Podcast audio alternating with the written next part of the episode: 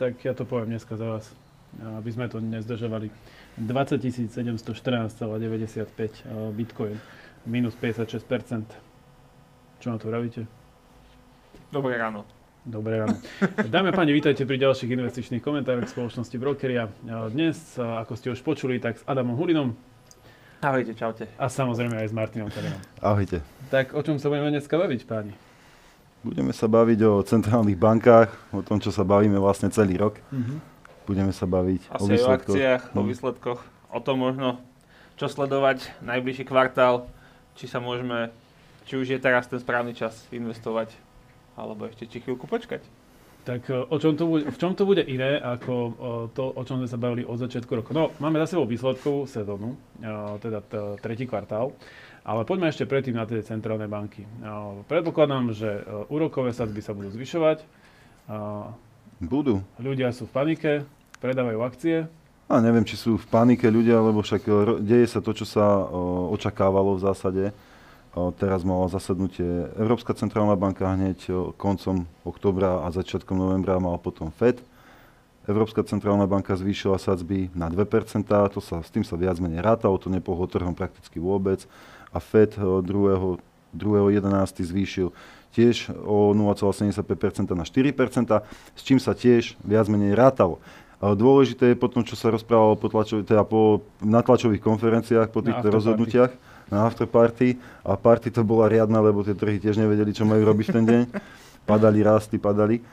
Um, čo, je, čo boli také hlavné o, správy, alebo taká, taká mm, hlavná, hlavná vízia, kam, kam sa to môže posunúť? E, Šéfka ECBčky sa vyjadrila, že ECB musí ďalej zvyšovať sadzby, aj keď stúpa riziko recesie. A šéf Fedu o, sa vyjadril, že vrchol sadzieb je zrejme vyššie, ako predpokladali v septembri. To Mhm. znamená, že tie trhy sa vyplašili, že sa budú zvyšovať sadzby dlhšie, ako sa čakalo pôvodne. Čiže e, po lopate povedané, aj Európa, aj Amerika ešte asi neskončili so zvyšovaním úrokových sazieb. Určite neskončili, uh, určite neskončili, ale vieš, tam je veľa tých faktorov, čo ešte môžu byť. Európa musí pozerať na tie južanské krajiny, aby ich úplne nes, aby nezbankrotovali nebodaj. Tie, čo mali problémy s dlhom A už aj to v minulosti. možno, že prečo? No pretože uh, to sú strašne zadlžené krajiny, či Taliansko, uh, tam je potom Grécko a podobne. Ak im príliš stupne obsluha dlhu, čiže tie úroky, tak oni budú mať naozaj problém to splácať. A keďže sú súčasťou Európskej únie, potom môže mať problém euro, dôvera a tak ďalej, takže tam musí ECBčka na to veľmi hľadieť. A to isté je s nezamestnanosťou napríklad. Zober si Španielsku, máš nezamestnanosť 12%, 12,7%, v Čechách 3,5%. Takže e, tá, aj keď Čes, Česi nemajú euro, ale napríklad u nás je 6%. Hej, priemer v Únii je niekde okolo 6%, ale sú krajiny, ako, ako to spomína Španielsko, ktoré má vyše 12%. Zase ďalšia vec, keď oni príliš utiahnú ekonomiku, tak o, tieto čísla budú rásť. Čiže ECBčka musí pozrieť aj na to, tá Európa je rôznorodá a je to tam také, o, hovorím, nie úplne jasné. Dobre, takže teraz, aby sme to dali možno, alebo teda, či som to správne pochopil, mm, poďme to zhrnúť. Boli tam, boli tam niekoľko momentov. Prvý bol, že e, štáty môžu skrachovať, a, lebo budú mať vyššiu obsluhu dlhu. To znamená, že na to, aby investori, keď sa zvyšujú úrokové sadzby, na to, aby ten e, napríklad talianský dlhopis bol atraktívnejší, tak potrebuje mať vyšší kupón. Čiže Taliansko musí investorom ponúknuť väčší kupón, tým znamená, že väčší kupón bude musieť splácať a to môže byť problém pre ekonomiku, bude mať vyššie náklady na obsluhu dlhu. Dobre som to pochopil? To je ono. To znamená, že ale aj investori, ktorí budú investovať do dlhopisov, by mali dostávať e, väčší výnos. Ak No lebo bol- idú do väčšieho rizika. Áno. Akože v zásade Mhm. takto funguje. No. To bola prvá vec, čiže preto budú mať však keby tie krajiny väčší problém, možno so splácaním svojho dlhu. Mhm. Druhá vec bola, že nezamestnanosť. A to si ešte možno povedzme, že ako tá nezamestnanosť súvisí s tou úrokovou sadzbou.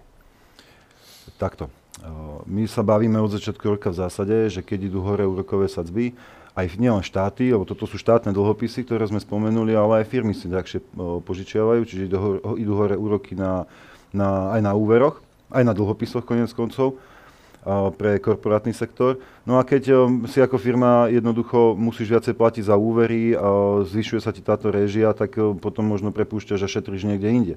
Konec koncov ešte sa o tom asi budeme dnes rozprávať. Takže sa ti zvýši, keď, keď ti firmy, keď sa ti situácia ekonomická v krajine zhoršuje, firmy začínajú prepúšťať, zvyšuje sa ti samozrejme nezamestnanosť. A tá nezamestnanosť potom tlačí na tvoj, na tvoj verejný deficit na, ako štátny lebo jednoducho musíš zase živiť viacej ľudí, ktorí neprodukujú. Hej? Mhm. Takže ono to nie je vôbec eh, pozitívna správa, že sa zvyšuje nezamestnanosť. A teda v Európe je teraz aká nezamestnanosť? V Európe je priemer o, v Únii 6,6%, Mhm. A inflácia je okolo 10? 10,7 posledné číslo. 10,7. A úroková sadzba je 2%, a v Amerike je úroková sadzba teda 4%. 4. Asi bude viac teda? Aj, aj akože je niekto, kto si dovolil tvrdiť alebo predpokladať, že koľko by mohol byť ten strop? Zatiaľ sú ešte stále forecasty, tie predpovede niekde do konca roka 2023 na 4,75, hej, ale to už sa teraz zdá, že, že to je málo. Aj keď o, FED ako taký, Centrálna banka, ešte neurobila svoju predikciu, že kam až sa dostane, ale niekde sa čaká okolo možno 5,2, možno viac. Veľmi ťažko povedať, lebo zase to súvisí na relatívne úzko aj s o, ekonomickou situáciou o, a s trhom práce. Hej, ak sa naozaj začne trh práce nejak rapidne zhoršovať, tak FED asi si bude musieť dať prestávku. Čiže ak e, teda bude nezamestnanosť v Amerike vyššia, Hm. tak to bude dobrá správa, lebo Fed obmedzí zvyšovanie úrokovej sadzieb a všetci sa budú tešiť, všetci akcioví investori. Vieš, ono je to tak, že v auguste sa vyjadrili uh, potom, Jackson, uh, potom Jackson Hole, že nebudú hľadiť na trh práce. Lebo Centrálna banka v Amerike, oni vždy deklarovali ako keby dva ciele. Jeden bol inflácia na, dv- na úrovni 2% a potom bola plná zamestnanosť, respektíve nízka nezamestnanosť. No a teraz uh, v tom auguste ako keby sa odklonili od toho jedného cieľa, od tej zamestnanosti. A oni to tak aj povedali, že na to nebudú pozerať. Ale vyzerá to tak, že trh tomu až tak neverí, že na to nebudú pozerať, lebo napríklad v piatok, o 4.11., keď vyšli čísla o, o nezamestnanosti a z 3,5 išla nezamestnanosť v Amerike na 3,7, čo pre nás je akože úplne utopistické číslo, tak trh zareagoval okrem iného asi aj kvôli tejto správe proste rastom. Hej. Takže zrejme ten trh si stále myslí, že Fed bude musieť pozrieť aj na tú nezamestnanosť v Amerike. Čiže je to ako keby celý rok ten istý príbeh. Áno. Všetko sa odvia od toho, ako sa budú zvyšovať alebo nezvyšovať úrokové sadzby. Oni sa zvyšujú, ale podstatné pre tie akcie není to, či sa zvyšujú, ale či investori očakávajú, že sa budú viac alebo menej rýchlejšie zvyšovať. Tak. To je pre tých, čo ste možno nerozumeli týchto prvých 5-6 minút, o čom sme sa rozprávali, ale však rozprávame sa celý rok o tom istom. Dobre, je ešte niečo zásadné, čo sa stalo, odkedy sme sa videli a počuli naposledy?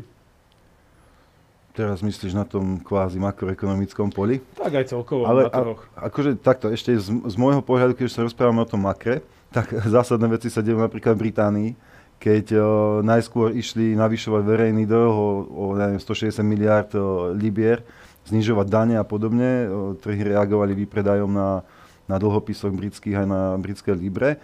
A práve tento víkend ohlasili, ohlasil nový premiér s novým ministrom financí úplne opačnú stratégiu, že idú zvyšovať dane. A som zvedavý, ako sa to odzrkadlí na trhu, ešte som sa nepozeral dnes ráno, že čo to robí. Oni majú opäť nového premiéra. No majú, tak o, tam sa to teraz strieda celkom rýchlo. Mm, tak bohe, čo bude ešte do konca roka? No a Česká, a, a ešte by som spomenul Če, Česko, lebo to je veľmi zaujímavý prípad tiež. Minulý týždeň mala Česká národná banka zasadnutie, kde nezvýšila sadzby, ale vydala novú prognózu a ráta s tým, že česká ekonomika sa dostane do recesie. Čiže ako keby infláciu sa spoliehajú na to, že recesia vyrieši za, za nich. Aha, čiže všetci budú mať menej peňazí Áno. a tým pádom budú, Budú. mať me- menej peňazí. Takže sa to prejaví aj v štatistickom čísle, ktoré sa volá inflácia. Presne tak. Takže sú rôzne, e, momentálne sú veľmi rôzne prístupy v rôznych zemiach. Ja by som možno sa len vrátil k tým sadzbám, že keď sa vlastne pozrieme do minulosti, že ako sa správali trhy potom, čo Fed zmenil retoriku a začal znova znižovať, tak nebol do dnešného dňa ani jeden moment v histórii, kedy by trhy ďalej neklesali. Hej, akože treba si na to dávať ja len akože poviem trošku pozor. Samozrejme dnes je tá situácia úplne iná ako bola predtým, lebo na posledný rok, ktorý sa môžeme pozrieť, bol 2008 v princípe, taký ten väčší prepad kedy sa vlastne zmenila retorika Fedu, lenže to boli všetko roky, kedy neprebiehalo kvantitatívne uvoľňovanie a problémom nebolo veľa peňazí v ekonomike. Teraz je ten prípad úplne iný a ja vidím veľa analytikov aj zahraničných, že proste dá, akože vypichávajú to, že pozor na toto, lenže ako to je môj pohľad na to, že áno, čiastočne to môže prísť, ale nemyslím si, že bude taký razantný výpredaj ako tie pominulé roky, že ešte ďalších 30-40%. No dobré, Lebo teraz, nie je ten problém spôsobený, teda takto, ten problém, ktorý je dneska, je spôsobený niečím, čo dovtedy neexistovalo, takže prísť to môže, ale bo nemusí. Ale skôr si myslím, že to nepríde. Čiže to je to, že posledných 10 rokov centrálne banky nalievali do systému peniaze a kupovali uh, štátne dlhopisy a potom aj korporátne dlhopisy. Uh, a aký problém teraz môže vzniknúť? Za chvíľku môžu aj akcie. Áno. Čiže budeme socializme všetci. No tak Japonská centrálna banka to robí. Nakupuje akcie firiem. Uh-huh, uh-huh. Dobre, ale teraz vlastne, že prečo to hovorí, že čo, čo z toho vyplýva? No ide o to, že bavíme sa o tom, že takto, inflácia je stále vysoká, hlavne v Amerike. Amerika, či už chceme alebo nie, udáva smerovanie celého sveta. Nie nadarmo sa Fedu hovorí, že je centrálnou bankou celého sveta. Proste je to tak, hej, to čo spravia oni, my urobíme za dva roky. Je to tak. Takže tam ide o to, že môžu nastať dva scenáre. Jeden je ten, že Fed to správne odhadne, že pokiaľ môže zvyšovať a tým pádom sa tá inflácia stabilizuje. Ale veľa ľudí už hovorí, že pozor, aby to neprestrelili, lebo mm-hmm. oni ak to prestrelia, treba si uvedomiť, že ten dobeh tej inflácie to nie je, že ja to dneska navýšim a ono sa mi to ukáže hneď. Tam, tam tie dobehy sú pol roka, rok, že to naozaj trvá nejaký čas a to je práve to, že oni to v histórii častokrát prestrelili a potom ten prepad prišiel o mnoho väčší, keď aj napriek tomu, že začali ďalej znižovať tie sadzby. Hej. Ono to zase nie je tak, že teraz oni znižia sadzby a všetky štáty, alebo respektíve štát a všetky firmy si zrazu vymenia dlhopisy no, a platia menej. Jasné, jasné. Jasné, no. To aj pri firmách asi bude si čas trvať, kým no, ten dopyt poklesne, lebo ľudia si nebudú môcť dovoliť nakupovať a to sa možno prejaví vo výsledkoch o 3-4 roky, pardon, o 3-4 kvartály. Uh, ale už máme nejaké výsledky, ktoré sa prejavili teraz. Ty si chcel ešte niečo k tomu dodať, uh, Maťo? Uh, k, tým, k, tým, k tomu prestreľovaniu, áno, tam sú, tam sú rizika na obidvoch stranách a nikto nevie, že kam, kam až majú ísť. No, prestreľovanie je zlé, podstreľovanie je zlé, proste tá rovnovážna nejaká neutrálna sadzba je OK, ale v tomto momente ju nikto nevie, ako si nájsť. A dokonca sú niektoré, je, je čas analytikov, ktorí hovoria, že Fed bude musieť zvyšovať sadzby, až kým sa nedostane, o, akoby, alebo kým inflácia neklesne na polovicu, čiže teraz, keď máš infláciu 8,2% v Amerike, to by znamenalo, že sa musia dostať niekde na 5%. Ale či, hej, Zatiaľ sú to všetko také teórie, ktoré uh, nemusia výjsť. A k tomu tej paralele, alebo teda te, teoretickej paralele na ten 2008 rok, v tom čase, ako Adam hovorí, no je to iná situácia, jasne, vytlačili sa peniaze, teraz ich potrebujú stiahnuť z obehu, ale v tom 2008 tam krachovali proste veľké banky, no. veľké, veľký, no. veľké investičné spoločnosti. kríza, ako má Áno, byť. teraz sa nič také zatiaľ nedeje, hej, že nemáme tu nejaké extra mm. krachy a podobne. Ani tá nezamestnanosť tej prudko rástla, teraz ako každý na ňu hľadí, ale nezamestnanosť zatiaľ prudko nerastie, takže tá situácia je naozaj odlišná. Ja by som možno iba doplnil, keď hovoríš o tých bankách, lebo ďalšou témou, o ktorej sa budeme rozprávať, je práve tá výsledková sezóna, ktorá bola a napríklad tento kvartál takmer všetky banky v Amerike mali proste pozitívne, že sa im podarilo po niekoľko desiatok percent mať lepšie výsledky, ako sa očakávalo. Napríklad JP Morgan mali výsledky, tým pád, mali lepšie asi 10% a narastli vlastne od toho momentu, kedy vydali, až do dnešného dňa narastli o 20% ich cena. Takže práve, že dnes je tá situácia taká, že ten bankový sektor to viac menej drží. Mm-hmm. Hej, Ale... naj, najväčšie prepady sú práve v technologickom Čo bol aj niečo, o čom sme sa na konci minulého roka rozprávali, že by to tohto roku tak mohlo byť. A teraz nehovorím, že sme to mm, akože odhadli, ale vyzerá, že aspoň niečo funguje, tak že tie banky ťažia z toho. Tie sázby bankám samozrejme pomáhajú, majú vyššie marže úrokové a, a, a takisto ja som sa pozrel na nejaké, nejaký prierez s výsledkami aj slovenských bank tie ani nie tak z úrokových marží, ale z medzibankových, eh, z medzibankových obchodov, čo medzi sebou si banky nejakým spôsobom požičiavajú, obchodujú, tak eh, tam im išli celkom slušne hore marže, takže im to pomáha. Dobre, tak už nepoďme do hĺbších detailov a poďme späť k tej, alebo teda načníme tú výsledkovú sezónu. Zaujímalo by ma uh, tri veci. Prvá je, že či boli nejaké prekvapenia pozitívne, a potom či boli nejaké negatívne ako sa to prejavilo.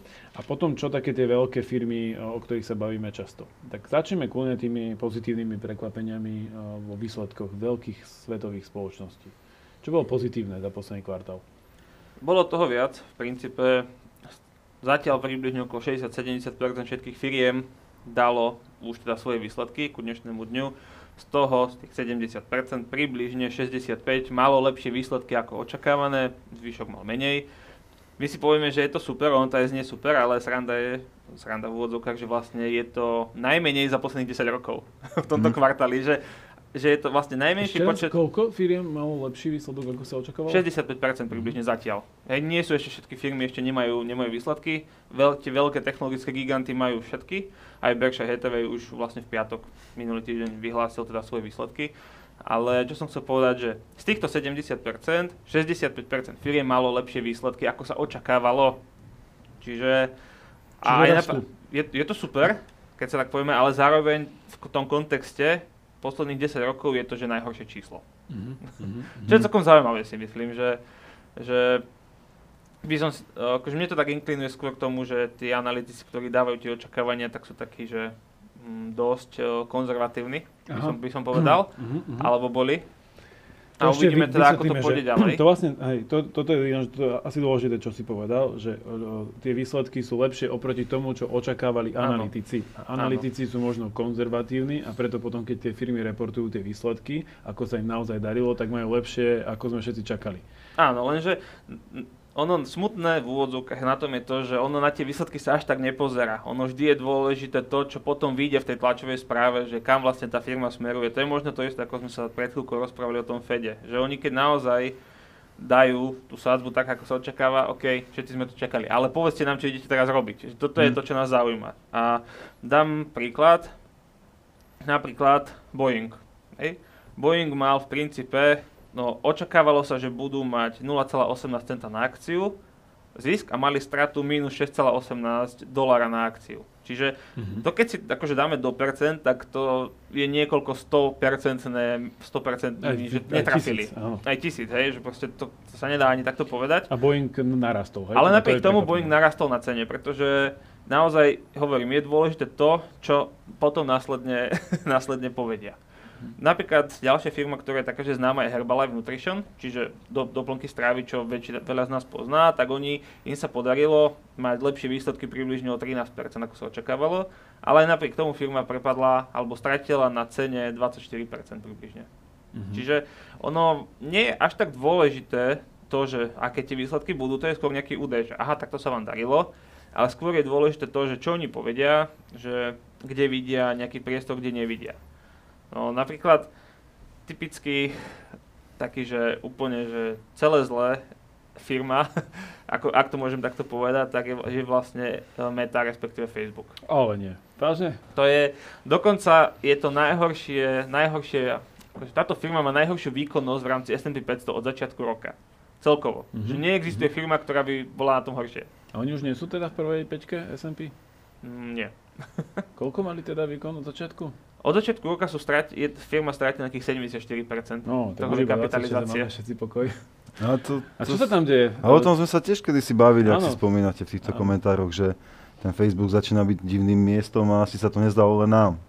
No oni sa chcú teraz ešte transformovať do nejakého meta. Meta. To je Áno, no. oni sa preto aj premenovali, že Meta vlastne vlastní Facebook a tam sa proste investorom alebo celkovo ľuďom nepáči, že oni vchajú peniaze do niečoho, čo no, aj z môjho pohľadu a z pohľadu veľa ľudí zatiaľ nie je niečo, po čom by bol veľký dopyt. Že možno naozaj ten metaverse, čiže ten priestor, kde ľudia sa budú virtuálne stretávať, že sedím doma a dám si ten, ten headset na hlavu a akože mám pocit, že som reálne s ľuďmi v kancelárii a takto fungujem, tak ako jednak COVID už v princípe odznel, hej, že to už Nie je na, na to nie, dôvod? nie je na to úplne dôvod. Možno, že keby toto niekým pred covidom, tak nemajú minus 70%, ale plus 170. Nie, hej. takže by sme tu všetci sedeli s tými headsetmi na hlave. A Tak nie tu, by sme sedeli doma všetci. Áno, áno, boli by sme na virtuálnom pive. No, tak.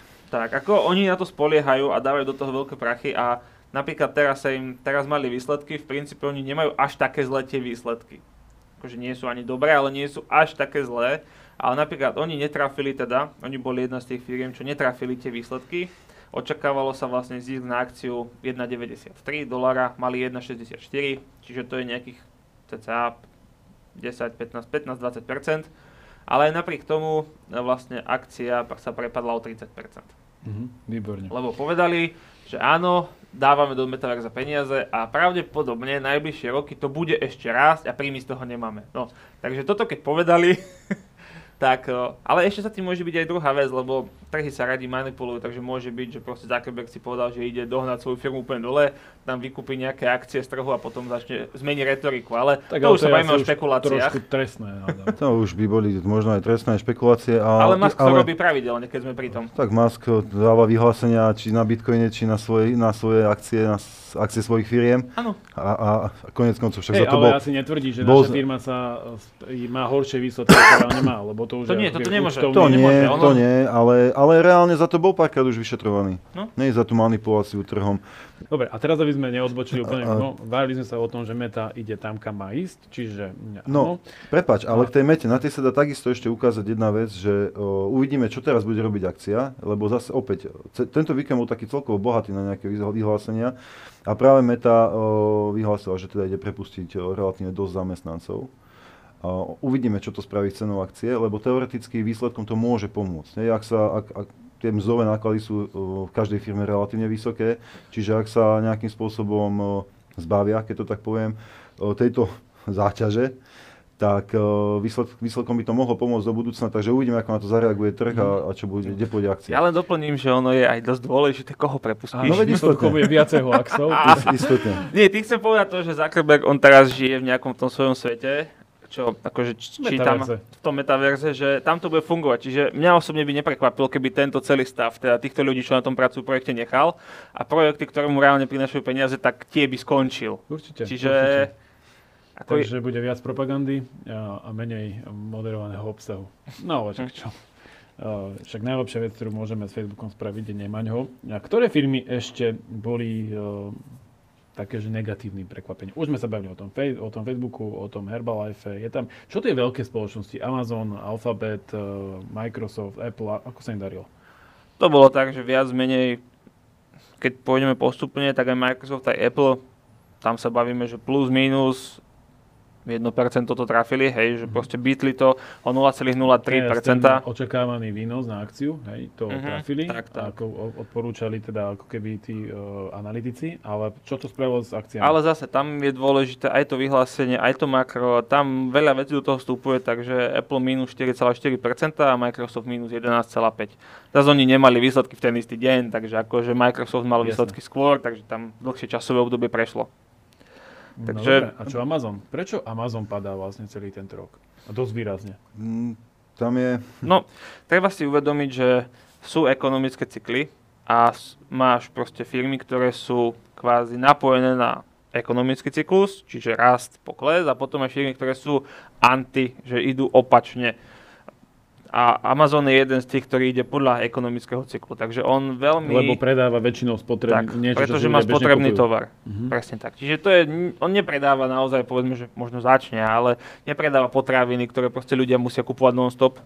On proste predáva veci, bez ktorých uh, sa Sa zaobídeš. Mhm. Sa zaobídeš, Mhm. akože v Mhm. princípe, že... Elektronika. a Tak, tak no áno, no a, zase na druhej strane preto klesajú aj e, firmy ako, ja neviem, tie producenti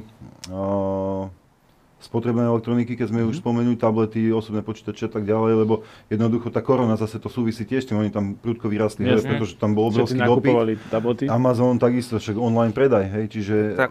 tieto, to nie je on Amazon, to je ja neviem, Shopify, konec koncov aj tie platformy ako Spotify, Netflix hej, a, a podobne klesajú, lebo Mhm. jednoducho ten dopyt bol extrémne navýšený práve tou koronou, ktorá teraz nejakým spôsobom už možno pominula, aj keď Číňania by mali asi iný názor, lebo tam to stále zúri, Mhm. ktorá asi No pominula. zúri, oni si myslia, že to tam zúri. No im reálne rastú o, prípady a stále to majú stále tú nulovú toleranciu, takže Mhm. tam je iný problém. A mm, jednoducho niektoré, niektorí, niektorí z týchto obchodníkov a z týchto firiem si mysleli, že ľudia sa do kamenných obchodov proste nevrátia. Hej? A mnohí investori si to pôvodne mysleli, lenže keď sa ľudia začali vrácať, vrácať do, aj do kamenných obchodov a začali využívať reálne služby, nielen virtuálne, tak o, je tam určitý odklon. No. Hm. Ja teraz Ale- pozerám tú prípravu, no poď, poď ešte povedz. Ja chcem povedať, že Netflix bol vlastne po tom pol roku, po tom najväčšom prepade, on mal tiež prepad okolo 75%, tak on bol vyslovene ako taký mm, drahokam, ktorý by sa dal nájsť medzi tými technológiami, pretože oni ho, všetci ho brutálne odsudili, ale aj napriek tomu sa dva kvartále, alebo možno, neviem, či už mali teraz výsledky, ale, asi, ale neviem, takže nebudem to hovoriť, ale posledné dva kvartále, aj napriek tomu, že sa ľudia začali vrácať, tak mal počet vlastne ľudí, ktorí sledujú Netflix, stále rástol. Čiže vyslovene, ak sa bavíme o nejakej cene, tak Netflix, áno, padol niekedy do leta na cenu okolo 140 dolarov za akciu, teraz, ak sa nemýlim, okolo 270, 200, 200 cez 200 to je rozhodne. Uh-huh. Ale neviem, či to je 240, 250, môžeš keď tak pozrieť. Mhm.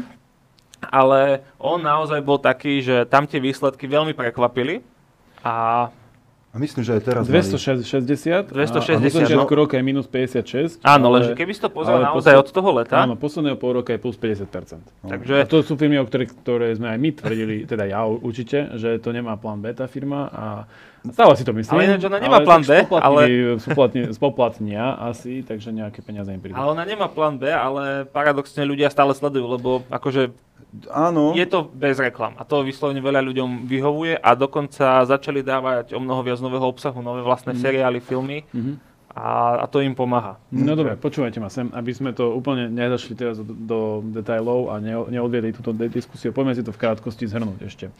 Čiže pochopil som to tak, že technologické firmy klesajú, Spotify minus 27, Amazon minus 18, Google minus 17, Microsoft minus 11, Apple sa celkom drží, ale to je také, že oni aj predávajú niečo fyzické, tak tam ako keby uh, možno aj z toho, uh, z toho dôvodu.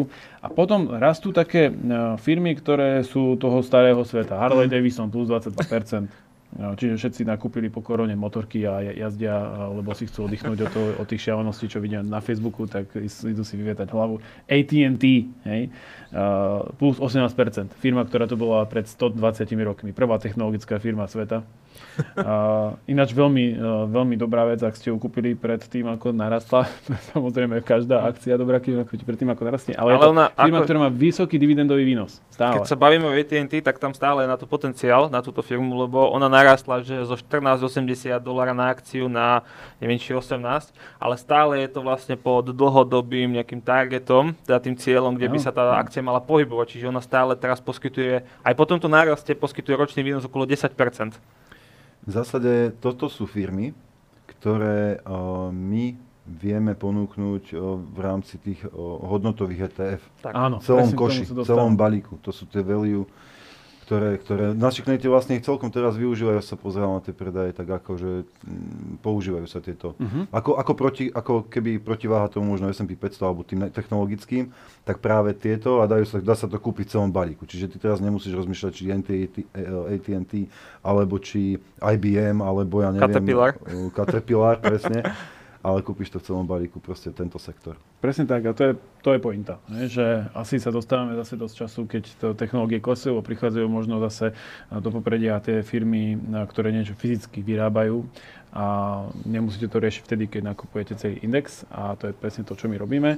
No dobre, tak uh, poďme z toho dať nejaký záver. Keď sme už pri tých indexoch, tak e, my celý rok hovoríme o tom, že, alebo celý život, e, odkedy robíme tieto komentáre, hovoríme o tom, že radšej nakupujeme indexy, ako nakupujeme konkrétne firmy. A, tak ako indexy dopadli zatiaľ? A, za, začneme tým najväčším, najznámejším. S&P 500 od začiatku roka. Minus 22% za okruhlenie. Mhm. Zas ťahajú do technológie. Tam že 40% boli technológie a tie sú najviac citlivé na zmeny úrokových sadzieb, takže to je v princípe ono. Ale je to menej, ako keby si si kúpil samostatne Facebook, ktorý padol ja neviem, od začiatku iba 30%, alebo Spotify 70. 27%. 73 No, pardon. Facebook. O, Od začiatku to- roka to, se, Pardon, to 73, no. no. hej, tak, par, pardon. Takže stá, či ten balík má svoj význam, lebo v tom balíku máš aj tie hodnotové niektoré akcie. Tak, tak, tak, áno, však to to, lebo napríklad Nasdaq, čisto technologický index je minus koľko teda od začiatku roka? Nejakých necelých 34. A to pozor, ešte není čisto technologické, lebo tam sú aj, tie, ne, tam sú aj iné Tak. spoločnosti, ale akože 50% z nich sú technológie. On je, že nefinančný, Áno, ale to je paradoxne to, čo mu teraz škodí, lebo tie finančné sektory, ten, takto, ten finančný sektor, banky, fondy a tak ďalej to teraz ťahajú Mhm. nahor. Čo vidieť napríklad možno v Európe, na tom, na tom britskom indexe, kde sú vše- všetky tie firmy, čo tu boli pred tisíc rokmi, tak sú tam stále v tom in- indexe.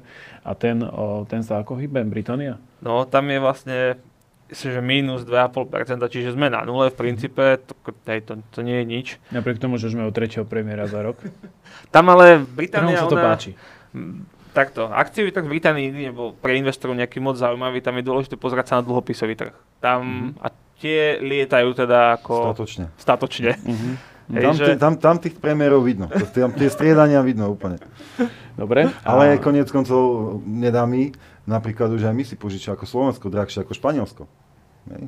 Čiže No. tam tiež na dlhopisovom trhu vidno naše, naše e, vládne nejaké trable. Mhm. No akože už to vidno aj na dlhopisovom, to je dobré, už to vidia aj ľudia vo svete, ale aj tak nevyzerá, že by sa s tým niečo uh, ešte dalo napraviť sa Mm. to nejakým spôsobom. A čo Európa? Keď sme už pri Európe, tak je, je vraj výkonnejšia ako Amerika. Teda menej, ne, menej nevýkonná.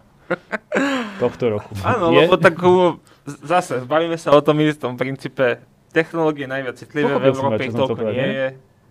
Sa. V Európe ich toľko nemáš a tým pádom iba minus 15% približne, ale No. zase hovorím, je to tým, že tu sa sadby zvyšovali o 2%, nie o 4% a nemáme toľko technologických firiem. Mhm. Že asi jediná technologická európska firma je SAP a tam to asi začalo aj skončilo. Mhm. No a potom je tu ešte jedna firma, ktorá sa volá Nestle. A tá Ale tam... technologická. No jasné, že tá není, no tak dúfam, že není technologická, ale jasné, akože Nestle, chápeme, že je tu ešte ďalšia firma, ktorá sa volá Nestle a tá je v tom indexe zastúpená veľmi a od toho sa vlastne uh, dá odvíjať a to je vlastne firma, ktorá uh, vyrába všetky tie dobré veci, ktoré uh, si kupujete vo vašich reťazcoch.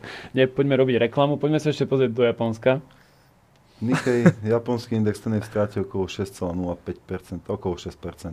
Takže v zásade e, spolu s britským o, takí výťazí. No, lenže Japonci neznižujú sadzby, nič nerobia, stále tlačia peniaze, No. kupujú akcie, tam, tam, o, Japonsko je... do svoj meta Ale majú, vieš, Japonci majú infláciu niekde okolo 2%, 2,5%. No. Hej, Takže oni si môžu dovoliť stále tlačiť peniaze. Je Tak. to iný, áno, iné metaverzum. Oni si vystačia sami, mi tak príde niekedy. Oh, hej.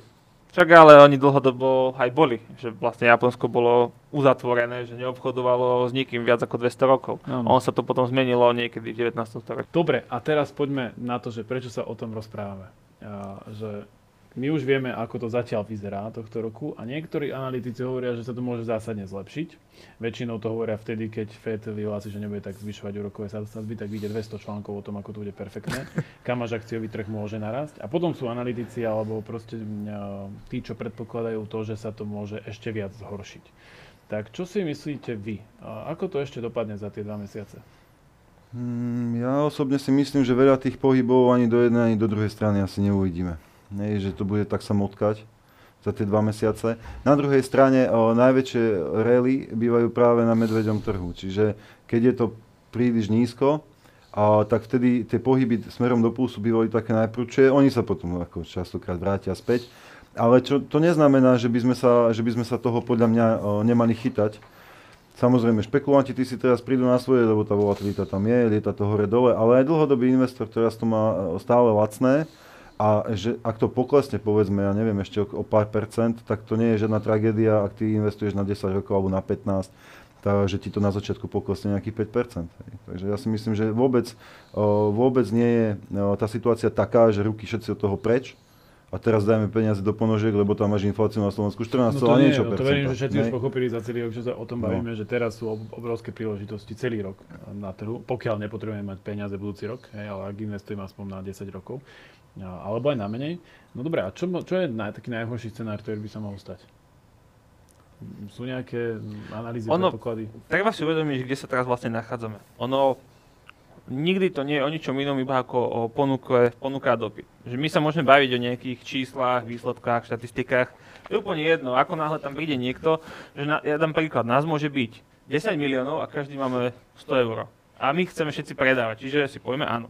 Je toľko veľa ľudí, chcú predávať, ale príde tam jeden človek, čo má proste pod správou 10 miliard a on má väčšiu kúpnu silu a proste ten trh pôjde aj tak jedným smerom. Čiže ono je to vždy o tej schopnosti tej ponuky, toho ponuky a dopytu, dopytu vlastne, kam sa to ťaha. A teraz sme niekde okolo 10 tisíc. Či chceme alebo nie, tak trhy fungujú na psychológii ľudí, pretože kto iný to obchoduje, áno, sú algoritmy, o tom, o tom potom, ale aj tak sú za tými algoritmi ľudia, ktorí reálne tam povedia, áno, teraz daj ten pokyn a ten algoritmus to spraví. Áno. A teraz sme pri tej, tých desiatich tisícoch a to je proste z psychológie veľmi silná hranica. Počkaj, 10 tisíc sme... v Index, Nasdaq, Aha, konkrétne. jasné.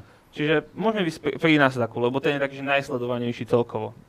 S&P 500 je v v rámci volatility až niekde za ním, takže preto by som vytiahol teraz Nasdaq a ten áno, narastol neviem či 23%, október, september a teraz znova, znova padol, že zase sa nachádzame niekde okolo tých 10 800, 10 600. Takto futures ráno boli 10 800, neviem ako, ako bude konkrétne index, ale toto chcem povedať, že tá desiatka je veľmi silná hranica, čiže presne ako povedal Maťo, stať sa môže to, že áno, ide teraz koniec roka, možno ľudia to potiahnu, hej, to je akože špekulácia, ľudia to naozaj možno potiahnu, že, že pôjdeme proste hore, lebo začnú, idú sviatky, bude sa kúpať či už deň taký zdanie v Amerike, to je veľký sviatok, No, Vtedy. Black a Friday bude. bude Black Friday a no, budú to sa prejaví Vianoce. vo výsledkoch až uh, prvý kvartál budúceho roka. Ale treba si uvedomiť, že ľudia reálne Ak teda nebudete na investori- Vianoce kúpovať niekomu akcie. To asi nie.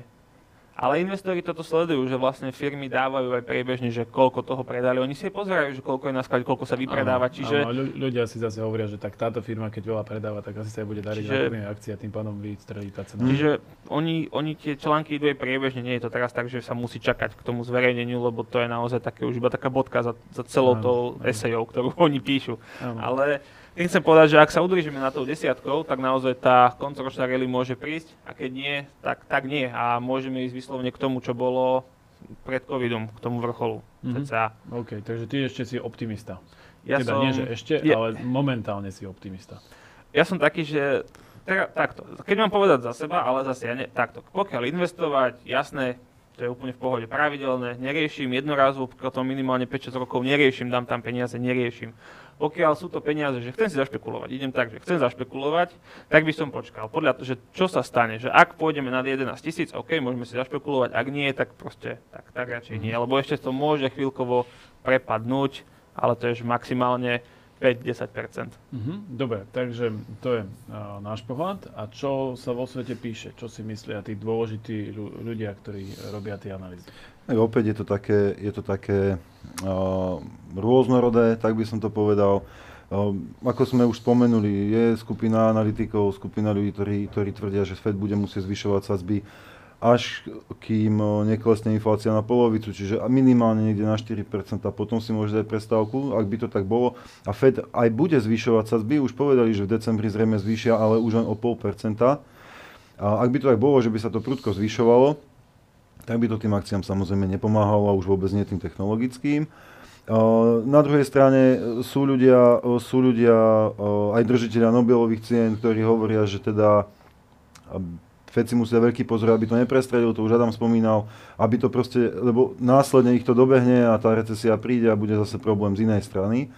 Takže na to treba dať pozor. A zase sú, zase sú iní, uh, iní možno uh, šéfovia fondov, ktorí, uh, ktorí boli veľmi populárni v minulosti, tak by som to povedal. Ich fondy veľmi krásne zarobili, práve preto, že tam mali povyberané tie To sú technologické tie, firmy. no, povedzme si úprimne, ktoré, Uh, to bol napríklad uh, ten známy ARK. ARK, ARK presne, a všetky podfondy, čo sú tam. presne vlastne. ARK, uh, Innovations a, a podobné fondy a um, tu pani Cathy Wood, ona ráta s tým, že Fed opäť príde na pomoc a niekedy, že takto na jednej strane, že uh, zrejme analytici budú ešte konzervatívnejšie a znížia tie cieľové ceny na tie akcie, ale na druhej strane ráta aj s tým, že Fed príde na pomoc a prestane zvyšovať sadzby, respektíve dá si prestávku. Mm, hej. tie šéfovia krachujúcich fondov sa snažia presvedčiť svojich investorov, aby nevyťahovali peniaze. Asi tak by som to povedal. No. Dobre, tak na budúcnosti je najkrajšie, že si na ňu potrebujeme počkať a nič viac nemusíme robiť. A to, čo sme robili dnes, je, snažili sme sa a, priblížiť vám výsledky aktuálnej výsledkovej sezóny. A, to znamená veľkých spoločností, povedali sme si niečo o tom, čo sa stalo, odkedy nás nevideli a nepočuli a trošku sme si zašpekulovali o tom, ako by to mohlo vyzerať. A, a ro- robili sme to v klasickej zostave s Adamom Hulinom Ahojte, čaute. a Martinom Kalinom. Majte sa pekne, ahojte. To boli investičné komentáre spoločnosti Brokeria, ktoré si môžete vypočuť na Spotify, Apple Podcast alebo aj Google Podcast, či pozrieť na YouTube e, vo verzii videovej. Ďakujem pekne, do počutia, dovidenia.